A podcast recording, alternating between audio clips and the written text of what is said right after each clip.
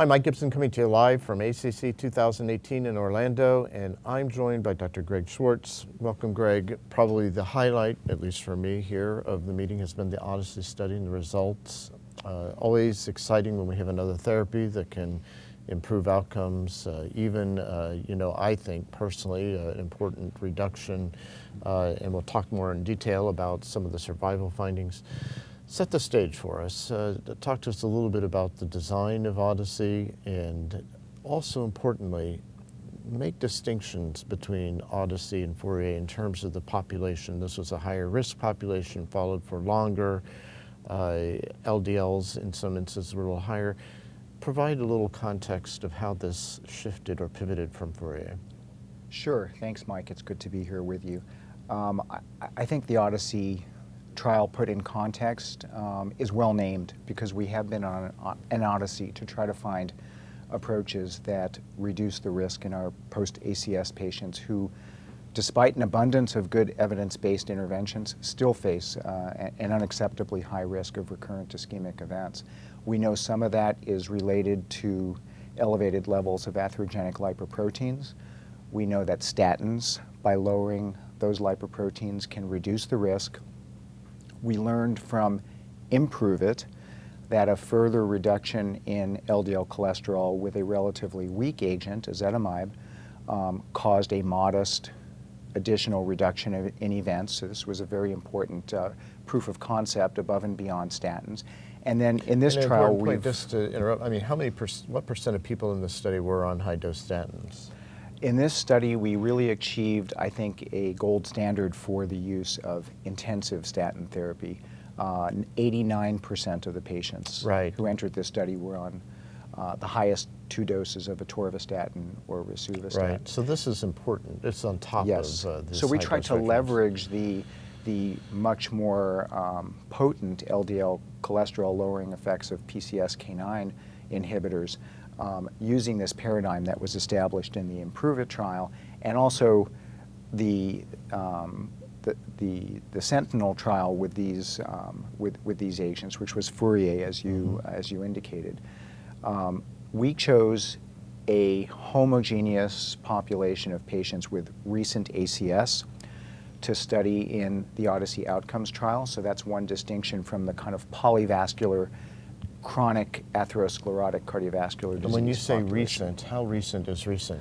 Patients entered Odyssey outcomes between 1 and 12 months after an ACS with a median time of 2.6 months. And so they had to qualify on that basis, an index ACS event, and levels of LDL cholesterol that were at least 70 milligrams per deciliter despite best shot on goal with um, intensive statin therapy or the maximum amount that was mm-hmm, tolerated. Mm -hmm. And a lot of people are talking about the uh, LDL above 100 group. What percent of people were in that group?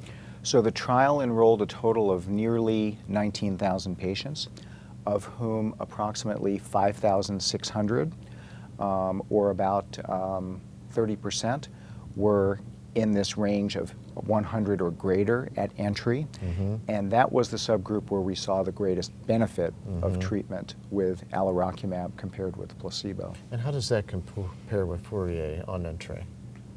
So in in Fourier, the median entry LDL cholesterol level was 92 milligrams per deciliter, we were about five milligrams per deciliter lower, lower. in Odyssey, mm-hmm. um, in part, I believe, because we had a greater utilization of high intensity statin therapy, mm-hmm.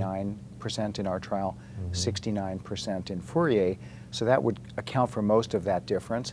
Um, and so from that somewhat lower starting level, we showed a 15% reduction in a composite MACE primary outcome and um, also 15% fewer deaths in the alirocumab arm compared with the placebo arm.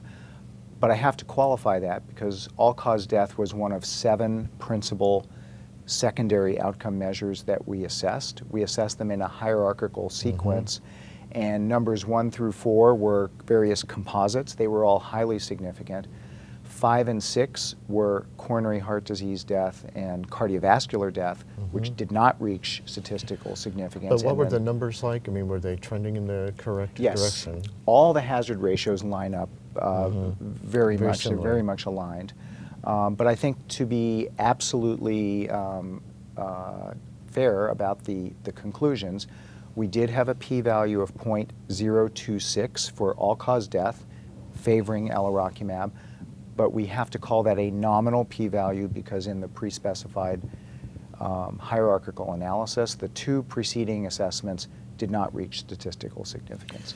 But having adjudicated many, many, many thousands and thousands of events over the past 30 years, you know, the example I always give is someone's found dead with the remote control in their hand in the lazy boy recliner. What is that? You know, what kind of death is that? It's very hard to assign um, cardiovascular death, non-cardiovascular death. I mean, the classic Yes. example is someone who comes in with a pneumonia, gets, you know, gets hypotensive, has an MI, has a stroke, uh, then has a cardiac arrest.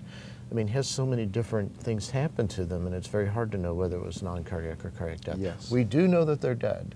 That's the one thing we're certain of. And that's an outcome, obviously, that is most important to our patients and to, to physicians. Mhm. Um, you know, we, we, we have a lot of quote unquote hard endpoint events that are, that are more biomarker driven than patient centered. Sure. Um, and um, it, you know, it's un- indisputable that all cause mor- mortality is the ultimate endpoint Sure. event that's of importance to everyone. Duration of follow-up, uh, a difference between this study and Fourier. Um, Mm-hmm. You guys went, was it a median of 2.8 years? How does that compare with Fourier? Um, Fourier was about 2.2 years. So at face value, um, that difference of ab- ab- about a half a year might, might not seem like much.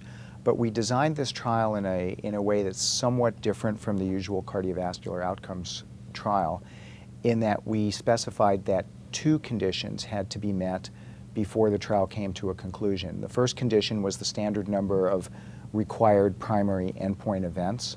Um, but the second condition, for both safety and efficacy purposes, was that all, pa- all evaluable patients had to be followed for a minimum of two years after enrollment. And the trial could not end until both of the time and the event Right. criterion was uh, fulfilled. Right. And um, I think I think this was a good aspect of the trial design.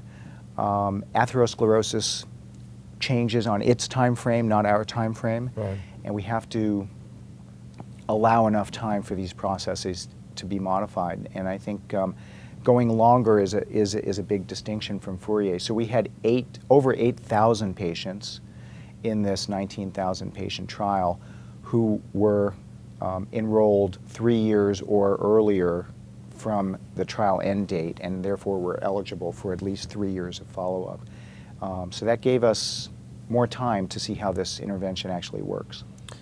Have you guys looked back to see what would have happened if you'd enrolled for, uh, followed people for a median of 2.2 years, cut it off early, uh, just to see what would have happened? Any modeling there? We haven't done that modeling yet. It's a very Mhm. good, very good suggestion, Mike. Um, I will say that we only unblinded this trial about. You've been a um, little busy in the past uh, two weeks. Yeah, about two weeks ago. So Yes. there are a lot of things we want to do I and haven't had a chance to do I yet. understand. Um, but your suggestion is a Yeah. great one, and we certainly will do that. Now, a lot of people are talking about the benefits in the over 100 versus under 100 LDL Yes. groups. Um, just to be clear again, formally, statistically, the p-value for interaction was 0.12, negative and 0.09. 0.09. Okay, so uh, on the cusp. Mhm. Um, so, pragmatically, clinically, is this going to be more of a drug for those with an LDL above 100, or is it for everybody? That's a great question. I think, um, you know, if this drug were as inexpensive as aspirin, I think that we would probably say, here's the big circle we drew around our population, the trial was positive, everyone in that circle should be treated, um, because there were no safety. You know, it wasn't a balance between efficacy, efficacy and safety. We saw really no safety issues. No except neurocognitive problems, no, diabetes. Nothing except injection site reactions. So it's really a cost issue that's driving Mhm. um, whether a large, broad population or a smaller segment of that population should be treated. Um, that said, in the patients who came into the trial with an LDL cholesterol of at least 100, the numbers needed to treat to prevent MACE were um, 60, and uh, to prevent to I'm sorry to prevent MACE was uh, 29, Right. and to prevent death was about 60. So um, those are fairly robust NNTs in that subset of the population. Um, 29 for MACE and about 60 for, for, for all-cause death. Uh, so I think there you can make a pretty cogent argument that there's a, a decent value proposition for those Yeah, patients. Just to kind of do the numbers on the fly. Let's say 30 people would have to be treated to prevent a MACE, Mhm. and say if the drug is priced in a nicer range of 4.4 or ICER range of 4.4K to 8.8K, say you pick 5K, 30 people times 5K is about $150,000 uh, for that one year. Mhm. Obviously, you treat for 2.8. But that falls in line with where hemodialysis is these days. And I looked up some of the data, and there's quite a range on what the cost per year of life saved is for hemodialysis. It depends on the risk of the patients, and Right. it can go up to 480K as low as Mhm. 65K. So there are ranges of cost Sure. effectiveness. I would also say in that context, Mike, we have not done any formal Sure. health economic analysis of this trial. But the average age of the patients who came into this trial was only 58. Wow. So if you prevent death in those patients, you're probably Right. getting a lot of additional, you may be getting a lot of additional Yeah, that's of- interesting because that's younger than a lot of other trials. So when you do a cost per year of life saved, if you save that life, if that person's 58 and they were going to go live 25 more years till That's the right. age of 83, you amortize that cost over those 25 years. Yes, So absolutely. I mean, these, these are the details that will have to be, worked, out, in a, in a formal, rigorous uh, health economic analysis, which will be done. Um, but in the Yeah. last two weeks, we haven't had a chance to do it yet. So, But it also exciting to hear in the news yesterday that um, the sponsor will be lowering the price to be consistent with what ICER recommended, depending upon Mhm. the risk of the patient, $4,400 a year up to $8,800 a year, down from 12000 So uh, that could make a much more compelling uh, argument with payers. sure. I- you know, I, I, I see myself as having two hats a trialist's hat and a practicing cardiologist's hat, not so much a health economist.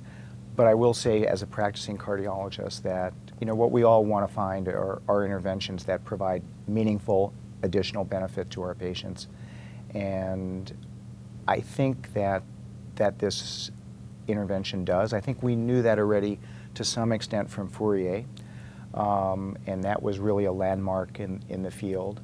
Um, here we've really, I think, established it more conclusively because of the mortality benefit that we, that we see.